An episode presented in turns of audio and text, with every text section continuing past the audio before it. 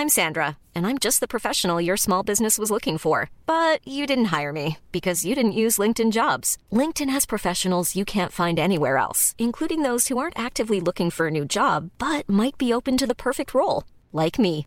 In a given month, over 70% of LinkedIn users don't visit other leading job sites. So if you're not looking on LinkedIn, you'll miss out on great candidates like Sandra. Start hiring professionals like a professional. Post your free job on linkedin.com/people today. Many of us have those stubborn pounds that seem impossible to lose, no matter how good we eat or how hard we work out. My solution is PlushCare. PlushCare is a leading telehealth provider with doctors who are there for you day and night to partner with you in your weight loss journey. They can prescribe FDA-approved weight loss medications like Wagovi and Zepbound for those who qualify. Plus, they accept most insurance plans. To get started, visit plushcare.com slash weight loss. That's plushcare.com slash weight loss. Podplay.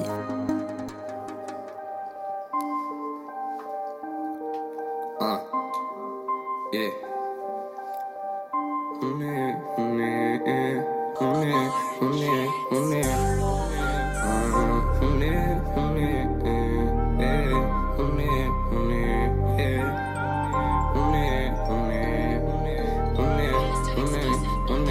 Lyssnar på Lille Lördag med mig, Anita Clemens. Och med mig, Ann Södlund. Pigg och glad. Pigg och glad som bara den hör jag. Ja, vi, idag kommer vi prata en hel del om det tragiska mord som hände förra veckan på rapartisten Einar. Och vi har med oss Dick Sundevall eh, som expert inom brottsrätt och eh, ja, med samhälle helt enkelt. Han är ju Precis. duktig journalist och har varit med ett tag kan man ju säga.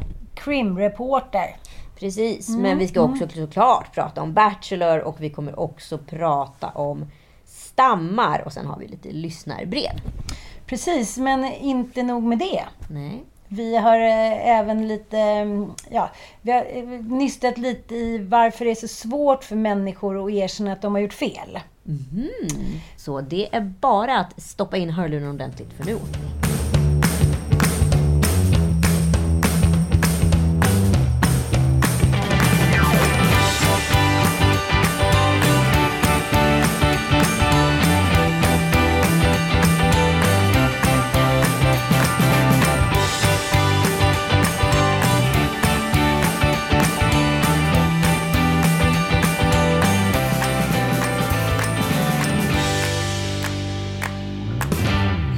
Och välkomna till Lille Lördag med mig, Anita Clemens. Och ej, och ej Ans, och mig. Tajt!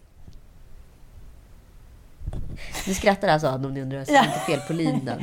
Hon har alltså inget ljud när hon skrattar. Nej, det ljudlösa skratten, det är ändå en riktigt bra roman. Ja, visst. Absolut. Eh, hej och välkomna... Mördaren liksom kan inte lämna efter sig någonting för den är ljudlös.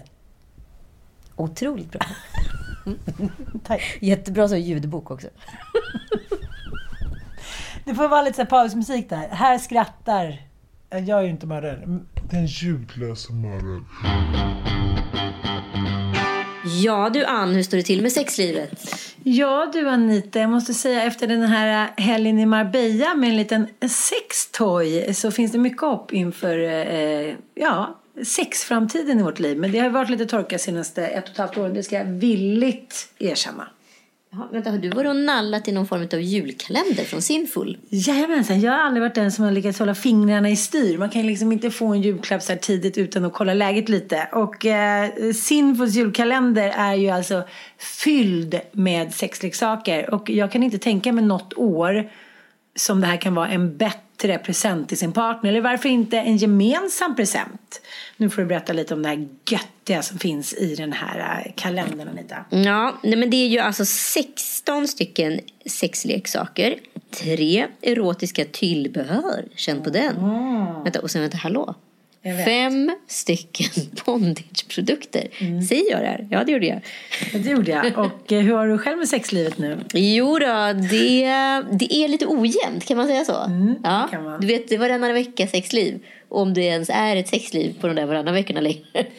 Men jag vet, jag vet. Men grejen är att det som man inser när man tar till lite såna här eh, ex, extra grejer det är att jäklar vad det går fort att komma igång orgasmerna sprutar och det, det blir också lite tokigt att man är lite, ja, men, kanske låter lite löjligt 2021, men att man ändå så här, att det är lite spännande och lite busigt så för mamma och pappa. Nu, det där var ju alldeles för köttigt för mig. Eh, och det är ju tur för att Sinful kommer ju i väldigt så diskreta lådor så du behöver inte känna om du nu är en sån typ som jag är.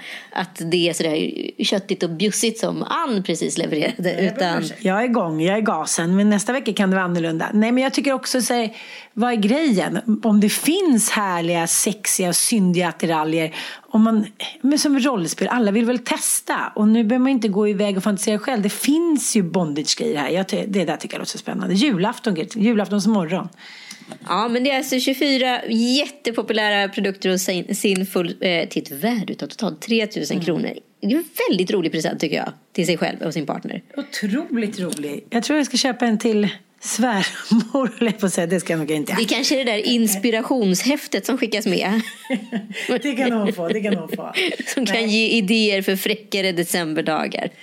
Nej, Ja. jag tror att man ofta tror att det är svårare att komma igång än vad det är. Det är inte det. Och jag kan garantera med den här boxen med sexleksaker och lite annat smått och gott så kommer det hetta till där. Både i tvättstugan och mellan lakanen. Ja, och passa på nu för att de, det är liksom i begränsat antal de här säljs. Och förra året stod det ju slut på en gång. Så man fattar ju det liksom. Så gå in nu på sinfull.se och botanisera bland sexleksakerna. Och jag måste bara berätta om kategorierna, de är mycket spännande. Kvinna, man, par och fetisch. Något finns för alla. Precis, och glöm inte att tinga hem den här julkalendern nu fort som 17. Lycka till! Ibland får man göra eh, två stycken inledningar, men det är också kul. Det är väldigt roligt. Nej, men det är mycket, mycket, mycket vapen den här veckan. Ja, det Ja. känns väldigt läskigt på Ja. många sätt. Det känns som Amerikat eh, kommer närmare och närmare. Och det hänger ihop med den stora amerikaniseringen som kanske Sverige har genomgått de senaste liksom, 20 åren. Och som vi kanske fram till nu har tyckt varit lite gulligt. Att vi svennar vill vara lite som de over there. Men det, det finns ju baksidor också av det här amerikanska myntet. Coinen. Ja, i förra veckan den 21 oktober 2021 så avslutade Einars unga liv. Nils Grönberg heter han egentligen. Efter ett ganska omtumlande sista år kanske man ska säga. jag eh, har suttit och lyssnat på hans låtar här nu och eh, ja, eller det har jag gjort innan också, men du vet, helt plötsligt har man eh, ett annat öra på när man lyssnar. Och eh, vi har pratat om förra avsnittet att, att man är så, många föräldrar är så tagna på sängen av det som till exempel sker på TikTok. Vi pratade om eh, flickor som bantar på TikTok och räknar points och liksom äter äpplen och visar sig det här är det jag kommer äta ikväll och sådär. Men, men jag, jag tror för det har, liksom, den här utvecklingen har gått lite för fort för alla.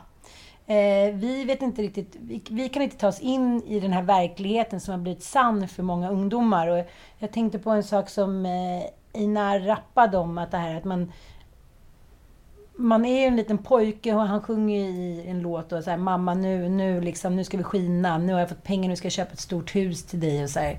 Eh, och jag, jag tycker att bara att jag har mått så jävla dåligt hela helgen just för att jag har ju fem pojkar själv och varit i liknande situation att man säger Ja, ett barn svarar inte i telefonen, det ringer på dörren, det är polisen, det kan vara en liten förseelse. Men just den här rädslan i att en dag få ett telefonsamtal när någon säger att något liknande har hänt. Och det tror jag att, att alla människor kan relatera till. Och de som inte har kunnat det, tror jag kommer kunna det efter det här har hänt.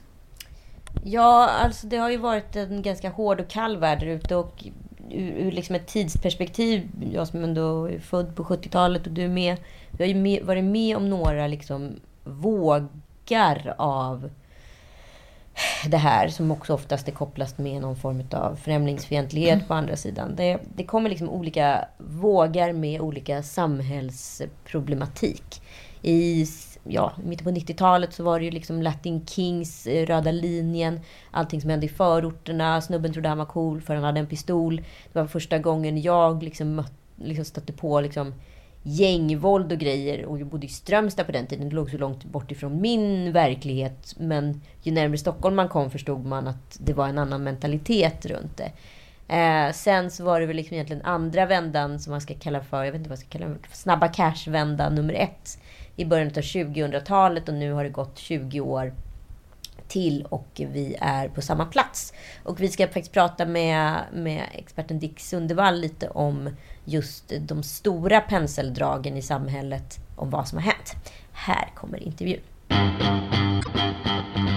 Välkommen till Lille Lördag, Dick Sundevall. Det är andra gången du är med här och är expert.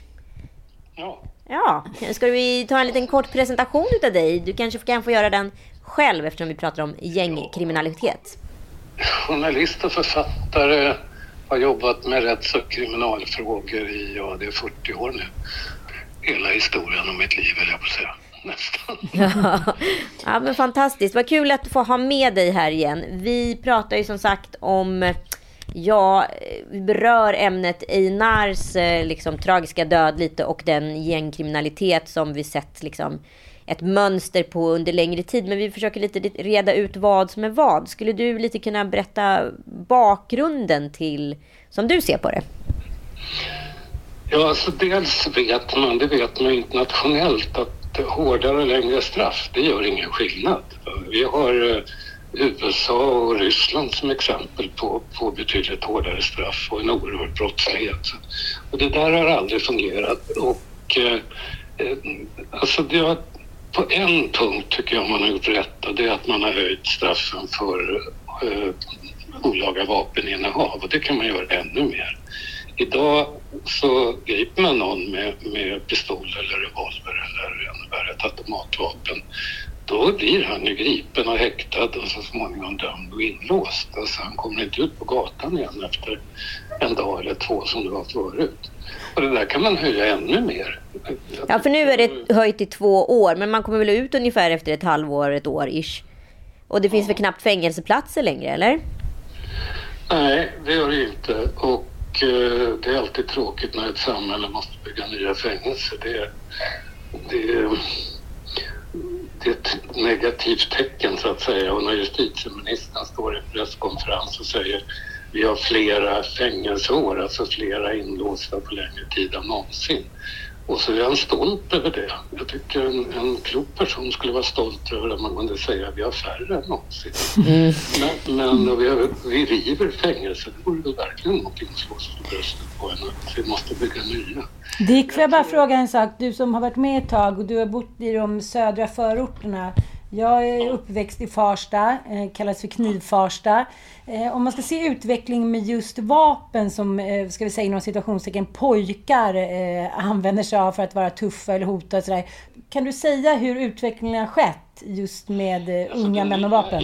Att, att det är lättåtkomligt med skjutvapen, det är ju relativt nytt. Va? Stökiga tonårskillar som är uttråkade och, och som vill gruffa och, och konfrontationer det har alltid funnits. Sen det som då inte var när jag växte upp, det var att ingen hade tillgång till skjutvapen. Möjligtvis var någon kompis som åkte ner till Italien med sina föräldrar och köpte en massa billiga stiletter. De där ramlar nästan ihop när man kväll.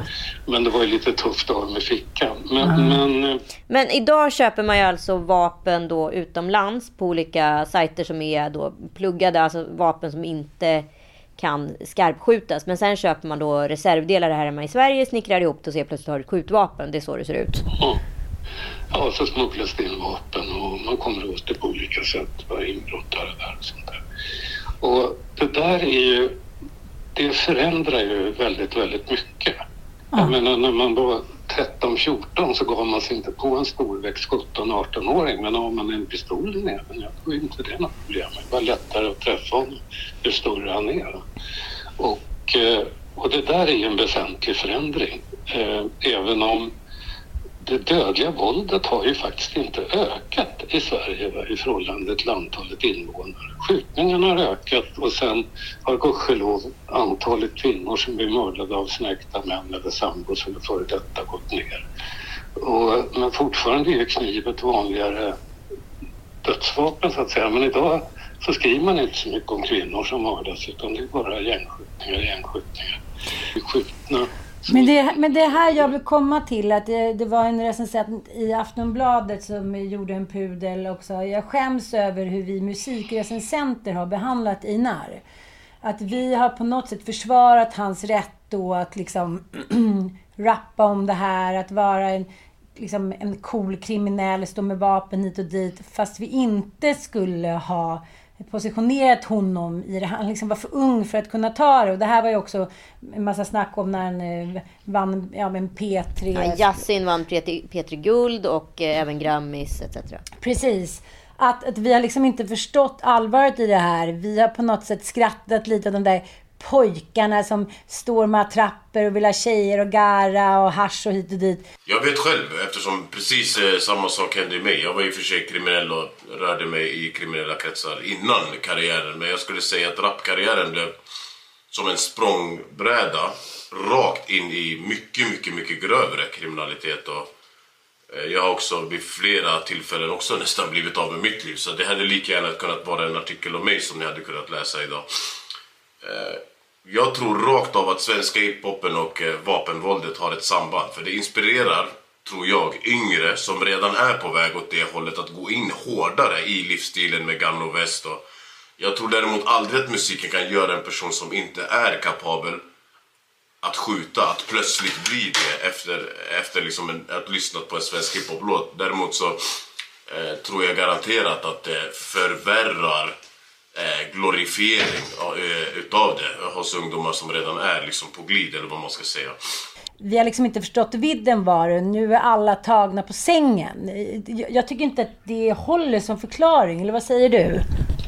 Det är klart att det har någon liten betydelse, men jag tror den är väldigt liten. Och eh, det, alltså det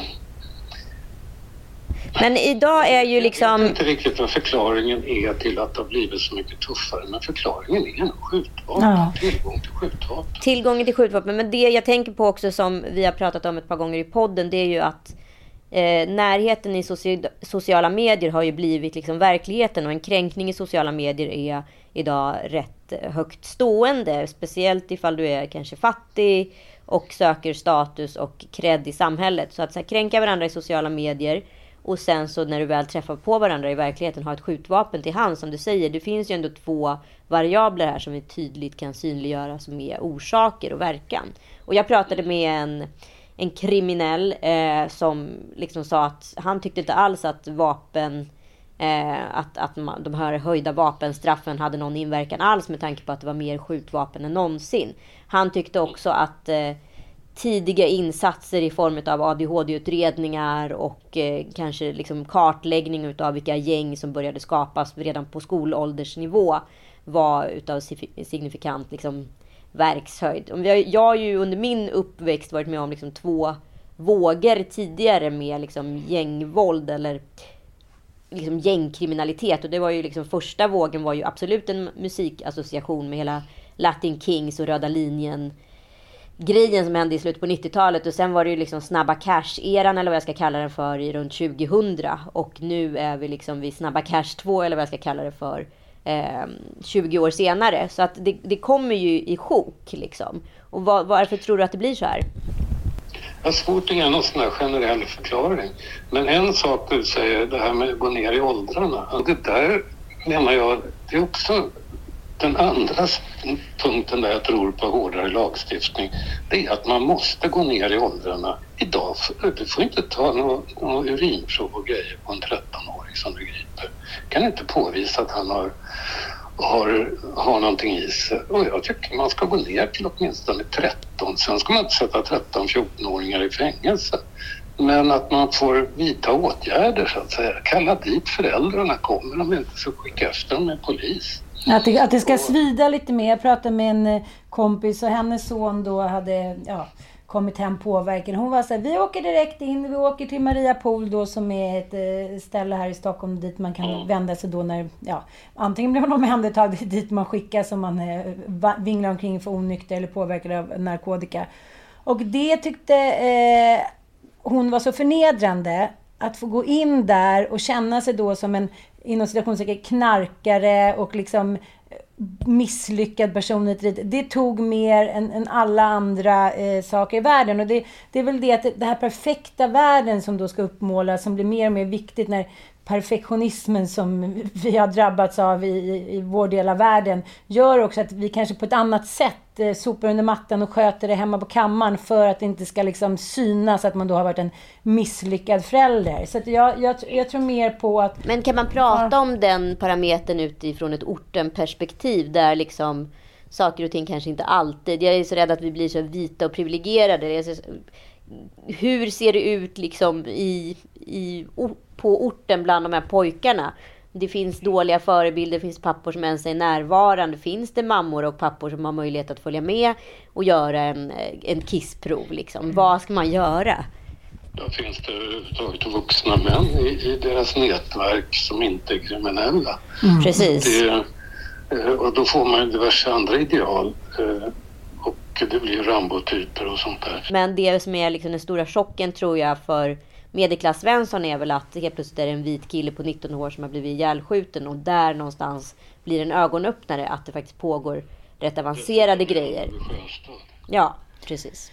Ja, det är otroligt fokus på lyxförorten Hammarby Sjöstad. Men jag tänker också, eh, Dick, att det här med att det kollektiva liksom har försvunnit mer och mer och att ungdomar uppfostras till att liksom bli elitistiska väldigt tidigt och tänka på individnivå. Att så här, du ska välja skola, du ska hit och dit. Och jag tänker hela idrottsrörelsen. Det är så mycket som samverkar. Nu finns det ingenting annat som lockar för unga killar. Utan de känner ett utanförskap. Och innan kanske de fångades upp av, ja men du vet, eh, någon i plugget, eh, idrotten, någon, eh, någonting inom det kollektiva. Och det tror jag också handlar om det här med kränkning att om du, om du är en del av kollektivet, då tar du inte allting så jäkla personligt. Men nu när allting är så individen, du ska vara kungen och bla bla bla och allting är väldigt, väldigt ytligt och du säger om du inte når framgång så är du ingen. Då blir det också väldigt mycket lättare att bli kränkt för sin egen persona. Förstår du vad jag menar? Mm.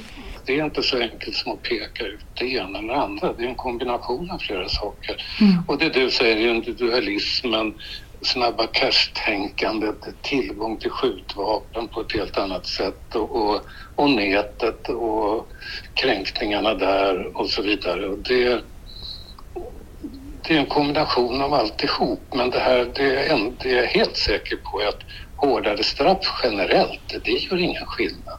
Mm. sätta in ganska unga människor i fängelse på ett antal år.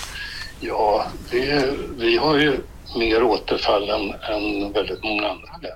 Ja, men det finns ju en ny eh, liksom, lagstiftning som ska göra så att kan du associeras till ett gäng, alltså enligt så här sicilianska maffiametoden, hur man liksom fick ordning på den, så ska du åka in. Så vad tycker du om det då?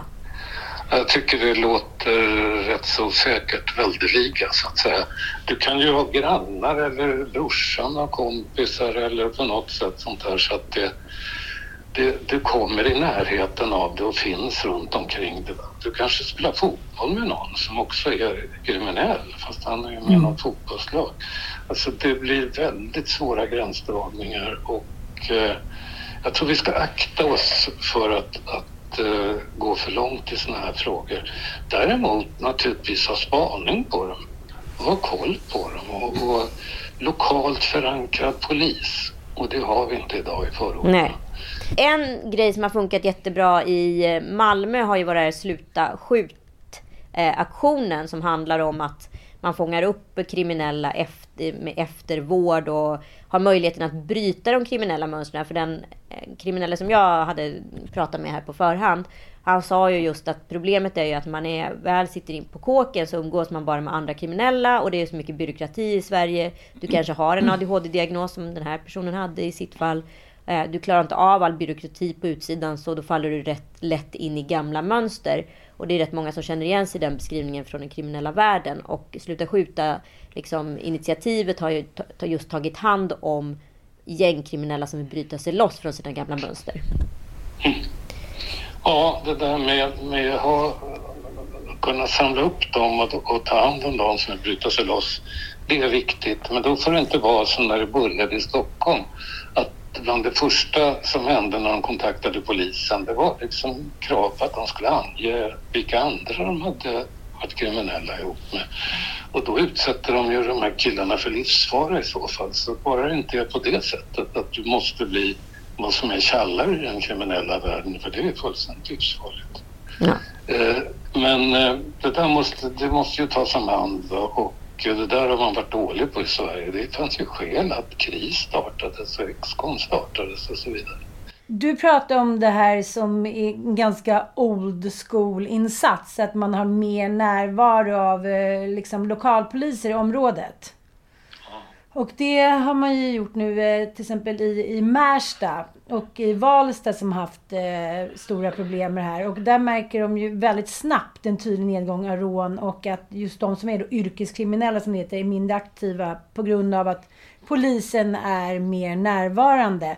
Handlar det inte om, eh, jag tänker statistik också, att jag läste att eh, det är bara ett av 18 mord som, eh, är, som har kommit till ja, en fällande dom. Om man då som ung eh, lever i de här områdena och då, nu är det väldigt många av de här, ledarna i de kriminella gängen som är så kallade ja, inlåsta. Då, då passar de här, de som kommer underifrån att göra lite tuffa grejer för att då har liksom kommit upp i hierarkin när de kommer ut. Vad tror du händer när många av de här gäng, ja, gängledarna kommer komma ut inom ja, närmsta tiden? Kommer det bli ännu mer liksom, Kommer det eskalera tror du eller kommer vi kunna hinna vidta åtgärder?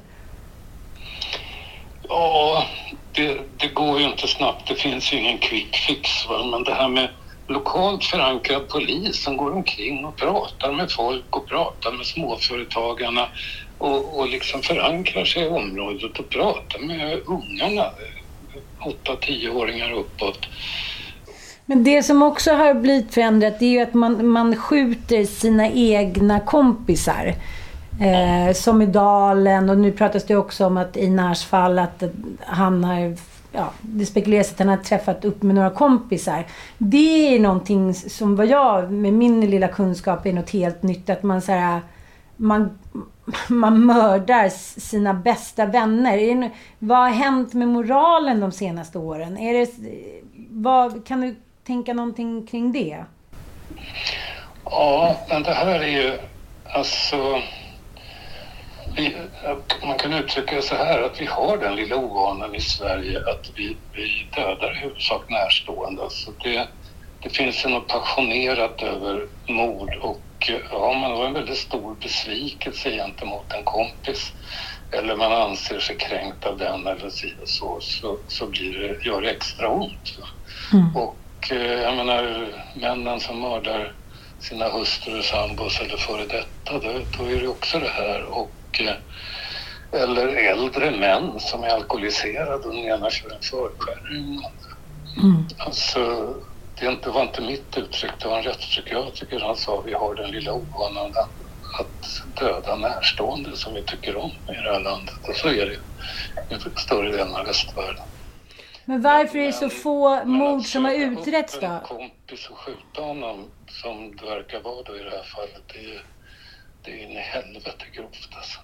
Ja, och på så, så, så, så ren avrättning. Men varför är det då så få mord som utreds? Är det på grund av att det grova våldet och skjutvapnen gör att vi är så jävla rädda? För att Einar vågade ju inte vittna i sin då egna rättegång. Men hans mamma och pappa gick dit och eh, sa så lite som möjligt. Det verkar finnas en otrolig eh, rädsla hos ungdomar där ute. Just att de kan bli fimpade. Och det måste ju bero på den här ökningen av skjutvapen. Att innan kanske man kunde få en smäll som du sa. Eller i värsta fall en kniv kom upp. Men, nu är det liksom att man skjuter varandra. Det måste ju också försvåra allting. Utredningar och lojalitet. Att, denna rädslan måste ju vara helt förlamande ute i, i de här orterna. Ja, de som skjuter vet i nio fall av tio vad de ska göra. Mm. Kasta vapnet i en sjö och se till att de inte har krutrester på kläderna och så vidare. Eh, elda upp kläderna och sånt där. Det, det har de ju lärt sig. Och Eh, så att det blir ju väldigt svårutredda mord naturligtvis. Tack snälla Dick för att du deltog i Lille Lördag. Vi kommer säkert prata med dig mer i framtiden. Ja, det är bra. Aha, ha det bra. Hej, hej. Hej. Du och jag, Ann, har ju fastnat för en ny podd som Cancerfonden har släppt som heter Beskedet som handlar om Peyman och Jad. Peyman är alltså mamma till Jad och den här podden är en otroligt stark berättelse om när Peyman då döljer ett cancerbesked för Jad som då är 12 år gammal, hennes dotter. Det här tror jag är vanligare än vad man tror. Att, eh, jag tror faktiskt oftast att det handlar om att, att det är mammor som döljer såna här dåliga nyheter, man ska säga. För att man är, man är så rädd för att oroa barn och att barnen ska behöva ta en roll som, jag vet inte, som ansvarig för de vuxnas välmående på något sånt där. Förstår du lite vad jag menar? Ja, absolut. Jag kan känna igen det där så himla mycket när min mamma blev sjuk i, i cancer. Hon ville inte låtsas om det. Nej. Så att det var så här, vi skulle liksom hela tiden leva i det skådespelet att mamma skulle bli frisk. Och varför gör man så då? Det är det jag inte riktigt så här förstår. För jag, jag, jag är lite så här... Jag förstår mammans resonemang, men jag förstår också dottern. Så jag blir så kluven här. Jag menar, jag, man också antar ju olika roller som person när man råkar ut för någonting. Vissa ska ju alltid vara sjukare än, än sina barn och sådär. Jag, jag, åh, jag är lite sjuk. Men vet du inte hur sjuk jag är? Eh, så att det är också ett personlighetsdrag. Men jag var i och för sig liksom 20, men att man ser då Håret ramlar av, mamma till slut vägde ju bara drygt 30 kilo, tänderna ruttnade. Eh, Men hon såg verkligen, jag måste, kan bara jämföra med en, en, en fånge i ett, liksom ett, ett fångläger. Och ändå skulle jag liksom spela rollen då att så här, det här kommer gå bra även på hospice. Och det gör ju att man inte bearbetar känslorna. Och så tänker man så här, varför kan inte hon dela det här med mig? Hon är ju min mamma, hon är den viktigaste människan i mitt liv. Men varför vill man vara oärlig mot sina barn? För man är så rädd att såra dem, eller? Ja, men jag, det handlar inte om att vara oärlig. Jag tror också i mammas situation så handlade det om att hjälpte henne. Jag vet inte, men, men jag tror att det handlar om att man, man vill sköta det här själv och se till att barnen inte blir lidande. Men, men jag tror precis tvärtom. Jag kan inte, jag har lyssnat på den här podden och jag försöker verkligen förstå. Men i slutändan säger jag så här, nej.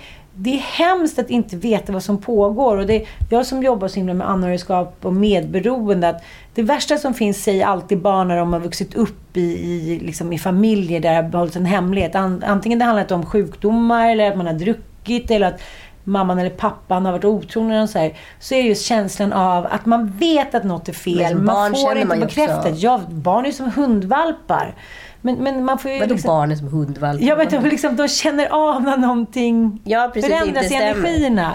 Och i den här dokumentärserien Beskedet så är det alltså Jad som är dotter då, 12 år, och eh, mamma Peyman som för första gången pratar ut om det här. Ja. För det här har ju liksom varit ett så här sår i deras liv och liksom relation och allting. Så allting har ju på något sätt så här gått sönder. Och nu, alltså det är så jävla starkt det här mötet alltså. Ja, och under de här fyra avsnitten då så, ja, så försöker de hitta en försoning i det här. Ja men precis, för alltså, först pratar de ju om liksom, eh, själva beskedet och varför, hur, man, liksom, hur Peyman reagerar på liksom, själva beskedet och hennes beslutsfattning runt det här. Och sen så är det ju Jad, alltså dotterns eh, version som reagerar med ilska när hon liksom, får reda på till syvende och sist att mamman har fått cancer. Och eh, till slut så blir ju liksom, eh, Peyman frisk, förklarad och eh, ja, känner väl liksom plötsligt att eh, hon kan så här eh, andas ut. Men det är liksom inte läkt på något sätt. Och sen så är det fjärde avsnittet som är så jävla spännande. Det är liksom konfrontationen. Då liksom Jad konfronterar Peyman efter 13 år Nej. om det här. Alltså det här är så drabbande. Ja, men jag vill bara, vi vill bara tipsa om att gå in och lyssna på det här. Det finns det poddar, finns det Cancerfonden som står bakom det och eh, podden heter Beskedet. Så att så här, det här är ju, tycker jag, en samhällsgärning den här podden. Jag tycker alla ska lyssna på den och lyssna på den med sina barn. Men pratade du och din mamma om det här? Nej, vi gjorde ju aldrig det. Hon gick ju bort. Så att jag, jag, fortfarande, jag, jag kommer aldrig kunna prata med henne om det. Ja, ja. Den här podden tycker jag i alla fall så här, jag fick mycket tankar men för dig, du sa i alla fall till mig innan att den bearbetade lite sår på något sätt. Precis. Det, det känns som att det, via att lyssna på den här podden så kan jag också förstå min mamma lite bättre. Varför hon eh, gjorde som hon gjorde. Och man får ju också reda på eh, i den här podden om man lyssnar på den eh, hur Peyman hade gjort om, hon hade, om det hade hänt en gång till. Ja, om hon hade fått en ny chans att här, göra annorlunda, hur hon hade gjort då. Så in och lyssna. Det är spännande. Ja, det kan ju ge liksom ett historiskt perspektiv på det hela, vilket är väldigt relevant i sammanhanget. Men jag tycker ju att det finns en stor kraft som man liksom verkligen... Jag försökte kartlägga det här så mycket som möjligt under helgen. Och gjorde även en förintervju med en gängkriminell aktiv som har nära insyn i det som har skett. Och vi har valt utav moraliskt ansvar att inte liksom sylta in oss mycket i det här. Det, dels för att inte förstöra någon form av polisarbete eller skapa någon form av ryktespridning etc. Så att vi har valt att inte liksom, ta med den intervjun. Eh, utan därför har valt att intervjua Dick enbart. Men vi har förstått att det är ett rätt komplext nätverk. Och också som Dick säger och eh, den här ex-kriminella som jag pratade med tidigare. Att när du väl har blivit liksom kriminell är det svårt att komma tillbaka till ett liv på andra sidan. Mm. Jag tycker också att det, det är ett lätt sätt historiskt att så här, bunta ihop de skyldiga och slänga nyckeln ungefär. Det leder ju ingenstans och, och när nyckeln sen hittas och eh, de som varit inlåsta kommer ut så är just det att man ska då, eh, som du säger så här, hitta då nya vänner, hitta nya vägar. Och eh, det som Dick säger, vi svenska eh, förbrytare i större mån än i många andra länder faller tillbaka i kriminalitet och i det liksom gänget de har varit innan. Just för att det kanske inte eh, finns några val. Och I alla tider så har ju ungdomar sagt att de känner sig övergivna av samhället. Vi snackar punken. Ja, men, det är därför det startar subkulturer. Men det som skillnaden är ju, som vi pratar om också, att nu finns det vapen att tillgå och också sociala medier. Ja. Så det framstår som någonting så attraktivt. Jag tänker i eh, en video som eh, Einar gör i, i dalen där han kommer ifrån. När man ser alla de här små killarna stå och liksom ja, men, groova till musiken. De tittar ju på Einar som att han vore en gud. Och det är ju deras förebilder. Ja, och de här gängen. Jag har varit inne på många av liksom de här killarnas... Eh, alla är ju rapstjärnor på något sätt. Eh, och har olika, liksom, eh, allt från Husby till Vårby liksom egentligen bakom sig. Olika grupperingar inom de här. De är ju liksom, dels är de rapstjärnor, har miljontals streams på Spotify etc. Eh, men sen gör de också egna små Snabba Cash-filmer mm. som de har fått hjälp med produktion på. Så att de har otroligt mycket streams och kan skapa en egen form av eh, dramaturgi runt, runt sin egen vad ska jag säga, kriminalitet på ett sätt. Mm, mm. Och eh, jag tänker, när man inte har någon som styr en i ryggen. Jag tänker hans första video producerade han ju själv innan han blev signad av Universal. Där har ju han då kommit på storyn och eh, ja, fått hjälp av någon eh, kompis att regissera här. Och det blir en romantisering av det här livet som är falskt. Och det, det är någonting som återkommer till de här rapparna, att man måste leva det livet som man rappar om. Och det är där jag tror att vi har liksom det är där vi har blivit så jävla blåsta. Han har ju själv också sagt det där att det är så viktigt att, att inte tro att någon kan blåsa en, att man är tuff och hård och att man, man lever som man lär. Och det är väl därför många inte backar också. Nej, men det... Ja. Gud, jag, man, vill liksom, man vill prata om det, men jag vågar samtidigt inte prata om det. Det känns som att man lyfter på farliga... Man vill inte spekulera, men, men det som jag säger utifrån perspektivet som en mamma också, så måste det ändå ligga någonting i att så här, de här ja, områdena där gängkriminaliteten ökar har inte det är liksom deras ekonomi och deras socio, liksom, ekonomiska struktur har blivit bättre de senaste åren. Så man kan inte heller bara... Det är också en för enkel förklaring. Men jag tror på det här. Samverkan, synas, höras och verkas där man bor. Eh, om man inte känner alienation mot sitt samhälle så är det ju liksom också lättare att då vill man vara en del av en gemenskap. Om man inte känner det, då har man ju ingenting att förlora. Och det är väl det många av de här killarna känner, att de har ingenting att förlora. Det är värt att betala det här priset. De blir liksom eh, lite profeter i sin egen hemstad här och det är väl det som är makttrippen i det hela. Sen kanske de inte har tillräcklig liksom backning hemifrån eller liksom bra förebilder för att förstå vad det innebär och då skapar man kanske dumma ideal i andra kriminella. Det här är extremt spekulativt men man kan ju behöver ju inte vara liksom... Eh, det här var ju extremt spekulativt, men man behöver inte vara hjärnforskare för att förstå att det kanske kan vara så. Ehm, jag tycker att det hela är otroligt tragiskt och sen så tror jag att liksom, det har ju fått en såklart synlighet på grund av att Einar har den hudfärgen han har. Med det sagt så hade det varit liksom en annan stor rapartist, exempelvis eh, One Cass etc.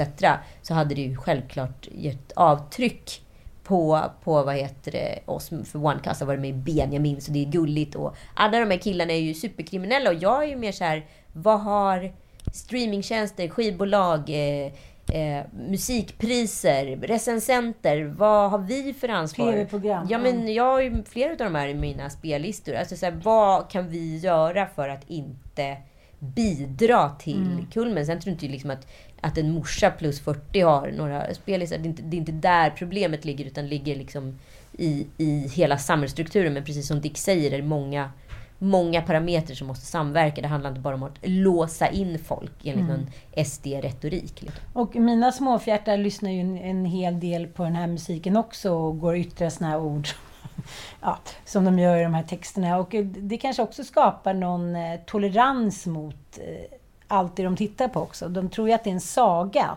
Och det kan jag känna också utan att vara spekulativ med de här killarna också. Det, för de är ju en saga som har blivit verklighet för fort. De har liksom inte haft kostym för att hantera det här. Och då inte haft kanske till och med backning från samhället. Ja, eller vuxna generellt skulle jag säga. Men eh, ja, jag, precis som vi pratade om i podden för några veckor sedan, där vi pratade om att undra hur sociala medier funkar i en yngre generation. Har, har sociala medier blivit det riktiga och det verkliga blivit det fake? Det är ju verkligen precis... Vi var ju nuddad, vidrörde rörde ju någonting där som vi ser väldigt mycket resultatet av.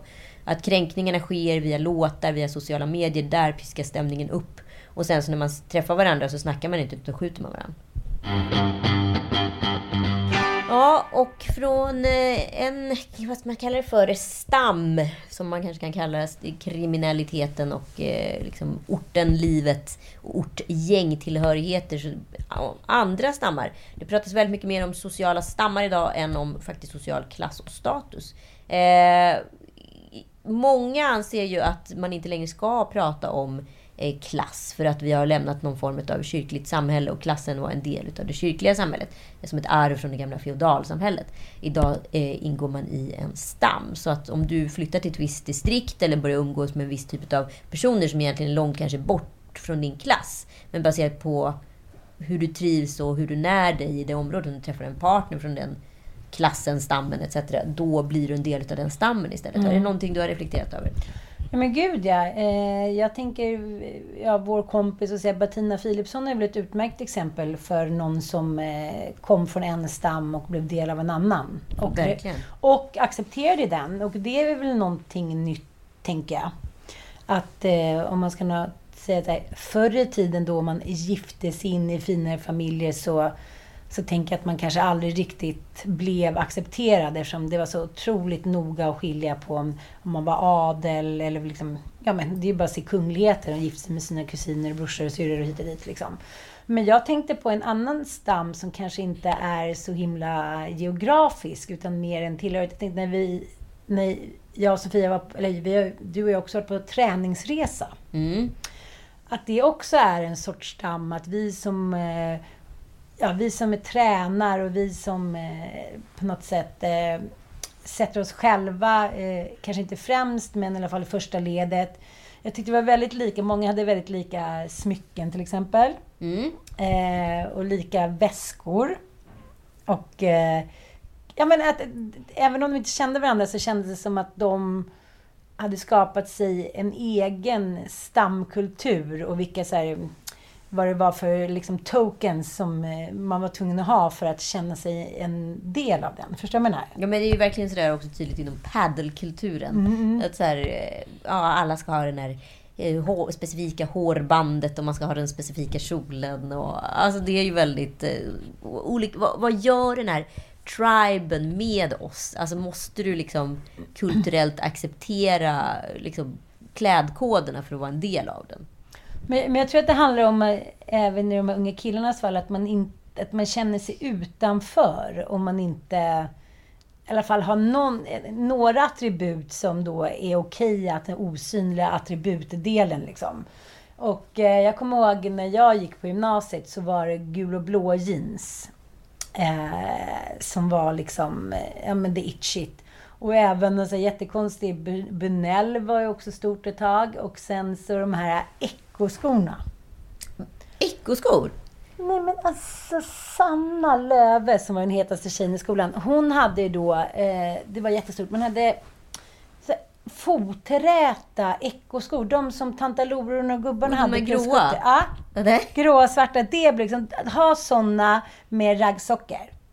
Det blir liksom det hetaste man någonsin kunde vara. ha. De var ju svindyra. Så, men Sanna Löves då, som var den hetaste bruden, och eh, hon hade ju kanske storlek 36 i skor. Men när mina 41 paddor plus raggsockor stämplade omkring. Nej men då var jag ju liksom Agatha Christie skelett hetare än vad jag var när Men på något sätt kan jag tycka att om det inte går till överdrift så det vara lite fint tycker jag. Det är ju som små tjejerna har så här gummisnoddar du vet. Som är som armband och att det kan vara lite som en tribe-känsla. Mm, men men eh, det, det fastnar ju ofta inte där. Det fortsätter ju till att det har eskalerat och det är väl det som har hänt nu liksom. Från en helt annan stam till en annan. Vi låter oss prata om Bachelor-stammen. Mm. Nu måste vi malla oss lite. Att malla sig inte fel. Nej då. eh, om två veckor så kommer ju eh, Anitas verk här. Eh, Simon och Sebastian till vår studio. Jag raggade upp dem. Mm. Och då sa jag så här, vill ni inte komma och gästa mig och Ann? Och de blev så glada. Mm. Ja. Så det kan inte ha undsluppit dem. Nej. Så, Vårt idoga jobb för deras existens. exakt. Så det blir ett alldeles eget specialavsnitt där vi har då både Simon och Sebastian i studion. Så glöm inte att skicka DMs på Lille Lördag Podcasts Instagram. Ska vi se om vi kan få med några lyssnarfrågor. Men det hände ju någonting i förra veckans avsnitt och det var ju kanske en av tv-historiens roligaste ögonblick. Eller bortförklaringar kanske man ska säga. Det är ju när Sebastian då bortförklarar sig så här för Majken. grej som jag bara skulle vilja... Ja, ja. Eh, nej men när vi satt där borta och pratade Mm. kände jag att eh, du hade tittat på mig. Att du bara pratade.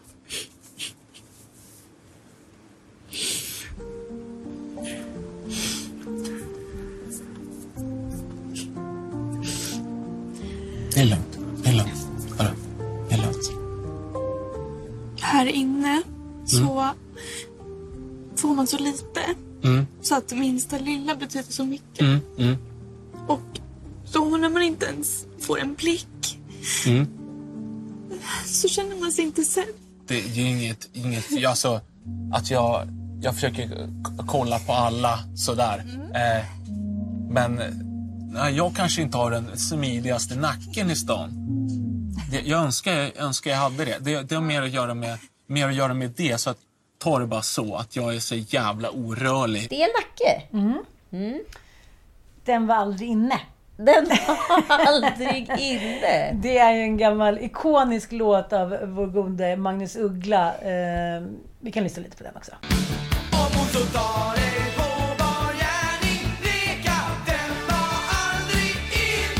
Jo, men det är så här. Eh, nu har ju Sofia Wistam berättat om det här så många gånger i sin podd så jag känner inte som att jag på något sätt hänger ut henne.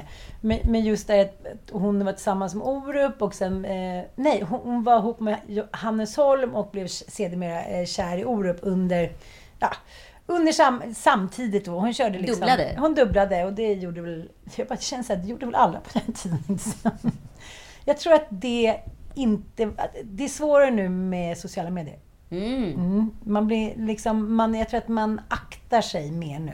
Ja men det måste ju också vara lite lurigt för Sebastian nu som dejtar sex tjejer parallellt och har hånglat med, eller ja, har hånglat med alla i huset i princip som är kvar.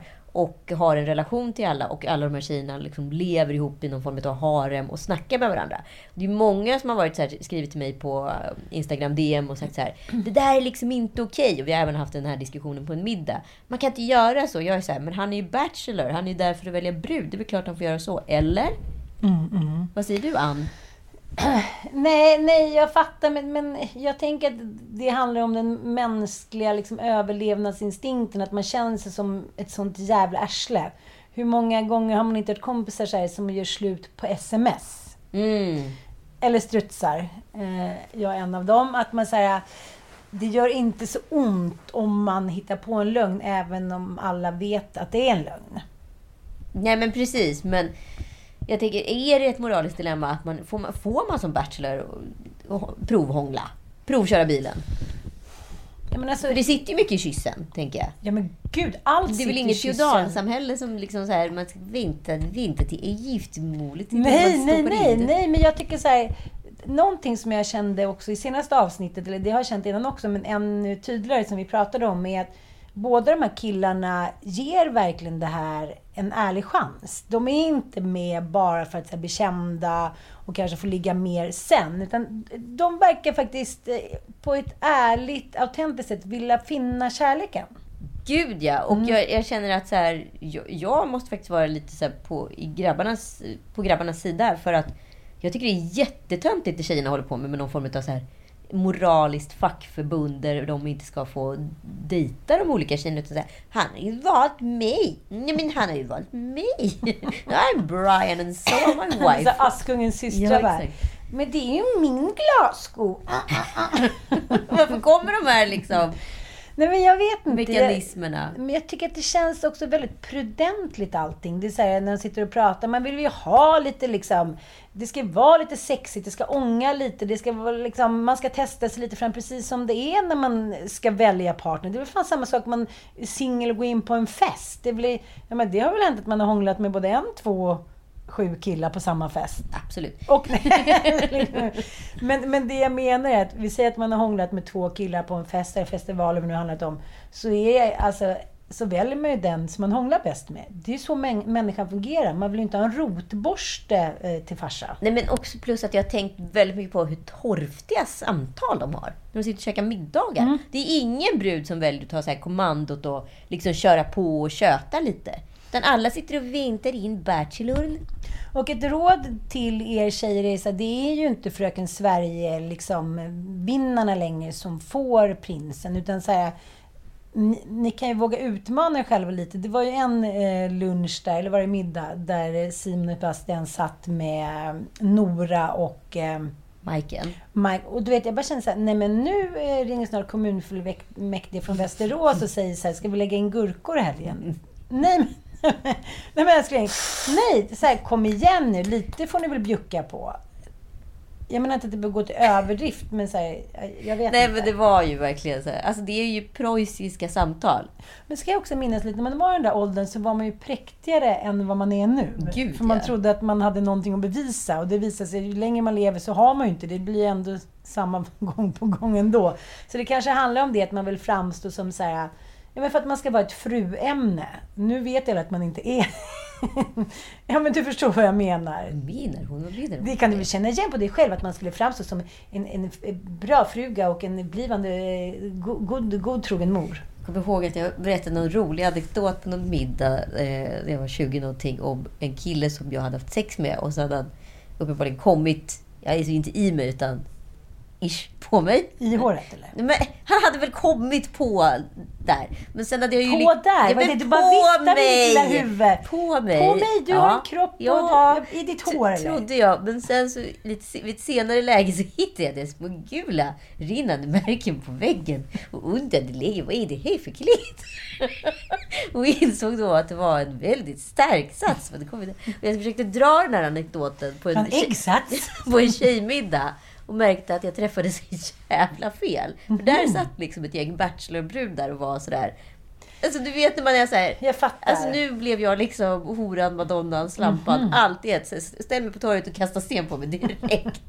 så är det liksom... Raka håret på mig bara. Kasta in mig i fängelse. Lägg mig i sån här... Vad heter det? Sträckbänk. Sträckbänk. En sak som är signifikant, tänkte jag om du kunde relatera till det här.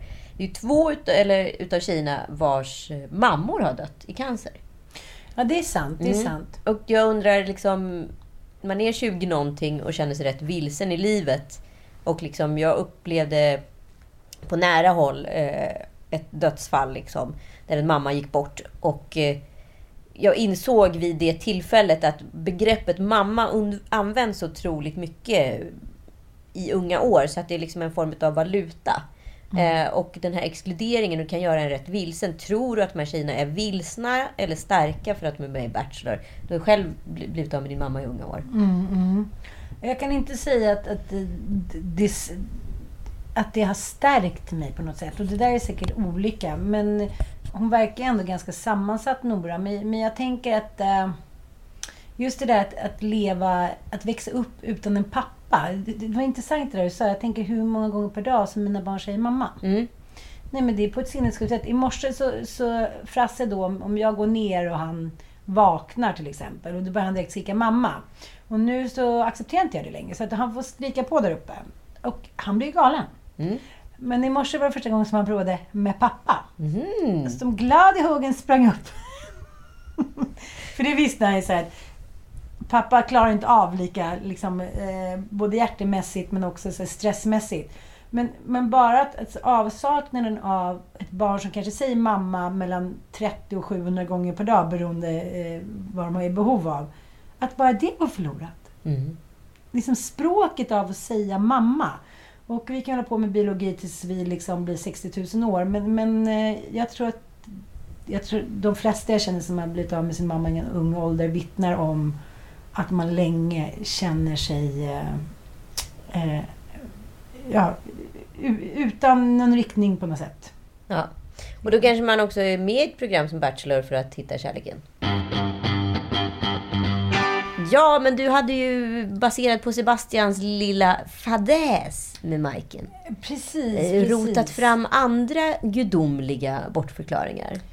Jajamensan. I efterdyningarna av eh, till exempel Trump så är det många som skyller på honom. Bland annat Arnold Schwarzenegger skyller på honom att hans tittarsiffror då, han tog över efter Donald i den här vad hette det nu? Apprentice. Apprentice. Att det är hans fel då, att människor tittar på Arnold och känner så här usch, Donald var en äcklig typ och så vill de inte titta längre. Mhm. Make no sense. Make no sense Nej. at all. Och eh, en man som heter Ove, den här eh, fantastiska filmen som också var eh, Sveriges bidrag till Oscars. Just det. Och då har Rolf Lassgård sagt att eh, det är Donalds fel då att han inte fick den statyetten. Mhm. Mm, eftersom på grund av det rådande politiska klimatet. Det, det påverkade hans chans eh, att få en eh, Oscar då. Aha. Och det har känts sedan Donald Trump gick ut med inreseförbud att det här skulle kunna ske då. Och någon som också skyller sin viktuppgång på Donald Trump, det är eh, Barbara Streisand. Ja, det är spännande. Ja, hon menar att hon, hon ska då gå ner i vikt och hon går upp och hon dricker sina liksom eh, juicer och bantingsteer och sen så slår hon på BBC eller CNN och så hör hon Donald Trump prata då. Och då blir hon så stressad. Så Då, då så stressad, så då går hon direkt och, och eh, blandar ihop en smet och steker amerikanska pannkakor med grädde och sirap. Det är, jag måste ju säga att det kommer fram mer och mer grejer om Barbara Streisand där som blir så spännande. Jag vet, älskar Barbara. Men hon är ju som att så här, hon borde ju finnas på TikTok. Ja, hon borde finnas överallt. Vi borde göra en tv-serie om henne. Jag kan spela Barbara. Du kan spela Barbara. Nej, men det finns ju eh, eh, tusen eh, olika... Men det är ju så människan fungerar. Att man, man har ju väldigt, faktiskt, ganska, människan har ganska höga tankar om sig själv. Så när man väl misslyckas då så är det någon form av överlevnadsinstinkt och att man måste skylla på så här, om man sitter till exempel i grupparbeten eller man är med i någon så här med frågesportsprogram. Så, men det var ju inte jag, det var ju hens fel liksom, som inte typ kunde lika mycket som jag och bla bla bla. Liksom. Eh, Så då har vi ju klassiska liksom, bortförklaringar. Guds hand utav Diego Maradona. Och, Ja, ja, ja. Det här eh, beteendet då att, så här, att vi eh, förfular till exempel eh, om jag ska berätta att du har gjort något, vi har varit på en middag som inte blev så himla kul, så ska jag berätta då för en kompis om hur middagen var. Då tenderar man ju ofta att så här, himla med ögonen. Så här, och då sa Anita att det tycker inte jag att jag ska göra. Så som vi ibland eh, får lite kritik för i podden, att vi liksom lägger oss till med olika dialekter och så här. Det är tydligen ett sätt då För att vi vill, liksom, vi vill beskriva oss själva på ett bättre sätt, men ha en fulare röst och med den som vi tycker har åstadkommit den tråkiga festen eller att man misslyckades på det där frågesportprogrammet eller sådär. Mm. Det är ganska intressant. Och det, det här beteendet kallas då self-serving bias. En självkännande bias, partiskhet. då. Och när vi lyckas med det tänker vi att det beror på oss själva. Men om vi inte gör det så är det lättare att hänvisa till omgivningen eller att det var liksom någon annans fel. Eh, och, och, till exempel där om någon kör av vägen så handlar ju det inte om att man är en dålig bilförare utan ja, men det var halka och den framför körde på och bla bla bla. Och då kan jag ta ett rykande färskt exempel när jag och Nisse Hallberg åkte Vasaloppet förra året. Och sen så stannade han till lite och satte sig ner i, i spåret. Och då var jag tvungen att liksom väja, men då förlorade jag kontrollen över skidorna. Så då åkte jag rätt ut i träd. Finns detta filmat? Ja, det, det, det är alltså... Det ser ut som att jag åker mot en säker död. Nej, det är som galen. Alltså jag ser så galen ut. Jag är så söndersnöad och har liksom slagit i huvudet. Och där sitter Nisse och så här, skrattar lite. Och så länge efteråt så var det så här, det var Nisses fel. Och Nisse bara satte sig och jag hade inte en chans. Och så här. Nej, men åk inte bakom honom bara. Eller? Oj, det här är nya Ann. Ja, Jag är så chockad av din nya liksom, medvetenhet om dig själv. För, du, alltså, för mig är ju du Bias mamma. Ja, jag är verkligen Bias mamma. Men, men jag tror också att i vissa perioder i livet så tror jag nästan att det är nödvändigt. Jag tänker till exempel som en ensamstående och tänker som mig då, den tv-serien på eh, Netflix. Att när allt går åt helvete, man kan ju inte bara så här varenda sekund, men det är mitt fel för att inte jag gjorde det, det är mitt fel. eller Någon, då klarar man ju inte av att gå upp på morgonen. Det är ju ingen överlevnadsteknik i det. Eller Nej, liksom, alltså, det finns ju nej. ingenting. Eh, men sen är det också ganska intressant, för om man är riktigt deprimerad, då, då tolkar man ju saker mer negativt än vad de är. Just det. Och det tycker jag är ganska tydligt när man träffar människor i sin närhet som man känner lite bättre, som mår dåligt. Jävligt mycket skitsnack på de människorna. Gud. Och inken själv, att man säger den är inte bra, den har gjort det och den... För att man mår dåligt och det måste någonstans ut. Och då blir man ju missunnsam vare sig man vill eller inte. Det är väldigt svårt att vara stoisk om man mår piss. Gud ja. Grattis till den miljonvinsten Anita! Det, det, ser man, det är ett tydligt ögonblick i Oscars... Eh, du vet när det and the Oscar goes to. Mm, Och så vet man att man är i bild. Man måste hålla ihop sig. Mm. För att när kameran kommer avslöja vad du egentligen känner. För att det där avgörande ögonblicket, den där nanosekunden när du inte hör ditt namn. Det Mm. kan liksom säga allt vad du tycker om den personen, vad du tycker om eh, misslyckandet hos dig själv. Alltså du kan, allt, allt, allt, allt. allt. Och det ser man ju även i Bachelor. Vissa har ju ett bättre pokerface och vissa är bara så här, de tappar helt. Mm. Inga namn nämnda. Har du ett bra pokerface? Gud, jag vet inte. Jag kan tänka mig att jag har det. Det är svårt att se att jag har ett bra pokerface. Jag, jag har ingen aning. Gud vad roligt. Kan vi testa på något sätt? Nej, det kan vi ju Nej, det inte. kan vi ju inte. Ska vi Joel Någon som har- förolämpa oss? Ja. Får vi se hur vi Jo, kom in. reagerar. Se att jag är en slampa utan rumpa. Nej, men någon som har ett jävligt bra pokerface, det är faktiskt Brad Pitt. Jaså? Mm. Jag har tänkt på det många gånger. Mhm. Han är ju också skådis, så att han har ju möjligheten att träna upp Ja, sig. precis. Ja, men apropå eh, familjen Pitt Jolie så eh, syntes ju faktiskt hon, eh, Angelina med alla sina barn på den här premiären av Eternals. Eh, och de såg väldigt Amish ut allihopa, eh, nästan. Det var återvunna kläder och... Jag tyckte jag såg någon gammal Angelina-trasa där på Mm. ena dottern. Ja, mycket spännande, mycket spännande. De är inte så olika Brad, någon av dem, det kan jag inte säga. Nej. Vi Starka har gener. ett eh, lyssnarbrev som är utav det lite tyngre slaget. Så det ska vi ta nu. Hej Anita! Jag och min kille har försökt få barn i 12 månader. Jag känner mig så misslyckad. Jag är också rädd för att det ska vara något stort fel. Jag är i åldern där alla börjar skaffa barn runt omkring en. Och det dyker upp nyfödda barn och tillkännagivna gra- graviditeter i rosa skimrande Instagram-inlägg. Varje dag känns det som. Alla verkar bli gravida på max 2-3 månader, åtminstone är det vad jag säger. Det här gör mig så ledsen och det känns så orättvist. Hur ska man hantera detta? Går det ens? Och tack för världens bästa podd förresten. Tack så jättemycket. Men vad är det för utredning hon ska göra? Ja, det är väl en fertilitetsutredning. ja, bara så att vi eh, fastställer det. Eh, jag fattar precis den där känslan. Det känns som att så här, när man eh, känns när man väl har bestämt sig så vill man att det ska gå så himla himla fort. Mm. Men så här är det ju idag att eh, nästan alla människor eller kvinnor tillsammans med män eller vad man har, har en stor, stor, stor, stor möjlighet att bli gravida. Så jag tycker att du ska försöka vila i att det inte alls är säkert att det kommer visa någonting och i så fall så tar du tag i det då och du kommer få den bästa hjälpen du kan få. Ja, hjälp finns. Eh, men sen förstår jag liksom... Jag själv tänkte liksom att jag kunde planera allt i mitt liv. Eh, för det hade jag ju kunnat göra i hela mitt liv. Ja, men så här ska jag jobba med det här, ska jag göra det här, ska jag uppfylla mig själv. Alltså det var liksom en del i det mönstret jag hade byggt upp med mig själv. Och så, när jag är 32 ska jag ha två barn. Ah, det kommer vara så bra. Så blev det inte. Eh, jag började bli gravid. Eh, det gick rätt fort faktiskt. Mm. Men jag lyckades nämligen inte behålla ett enda foster. Mm. Så alla kom in och så kom de ut. Kom in och kom ut. Och det här höll på att knäcka mig eh, fullständigt som person. Det som hände i livmodern flyttade upp till hjärnan och det kändes som ett stort liksom, misslyckande. Och jag kände mig misslyckad. Och det här misslyckandeskapet kände, gjorde mig att jag blev bara osäkrare, osäkrare, oroligare, oroligare. Jag antar att jag la en enorm stress på kroppen.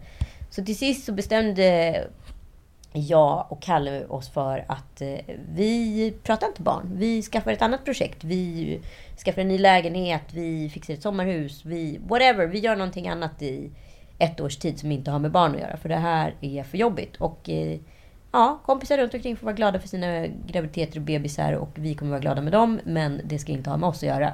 Och jag kan säga den lilla liksom förflyttningen att inte längre fokusera på vad som händer i kroppen. Det gjorde en jättestor skillnad och helt plötsligt var vi gravida. Men det var en jätte, jättejobbig första tid fram till 12 veckor. Det kommer förmodligen vara den dag det händer. Men ha det i åtanke och precis som Ann sa, det finns väldigt mycket hjälp att få idag. Så ta den. Och eh, min syrra, en liten passus, eh, hon fick ju sin dotter här i maj och då hade hon fyllt 50. Så att, Det är eh, helt otroligt. Ja, det är helt otroligt. Och eh, vi har ju, jag har två kompisar, eh, Silla bland annat, som jobbar med fertilitet. Och det finns så, som sagt, det, det finns så mycket hopp där ute. Du kommer få, eh, du kommer kunna bli mamma om du vill det. Ja, absolut. Tack snälla lyssnare för att ni har lyssnat. Vi hörs igen om en vecka. Hej då!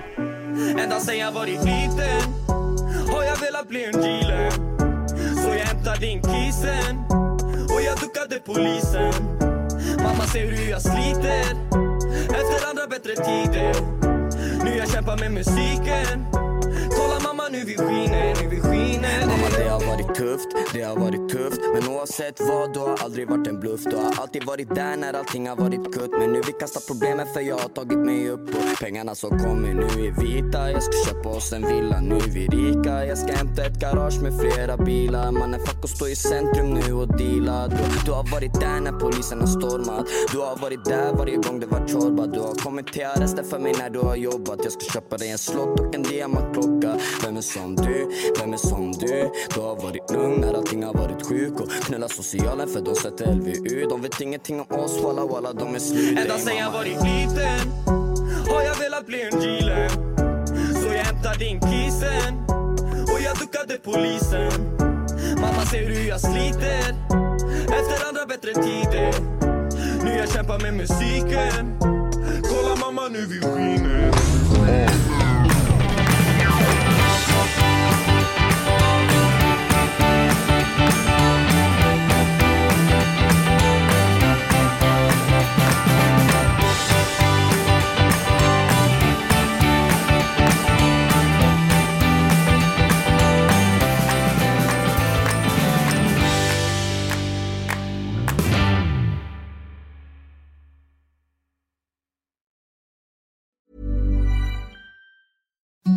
Imagine the softest sheets you've ever felt. Now imagine them getting even softer over time. That's what you'll feel with Bowl and Branch's organic cotton sheets. In a recent customer survey, 96% replied that Bowl and Branch sheets get softer with every wash. Start getting your best night's sleep in these sheets that get softer and softer for years to come. Try their sheets with a 30-night guarantee. Plus, get 15% off your first order at bowlandbranch.com. Code BUTTERY. Exclusions apply. See site for details.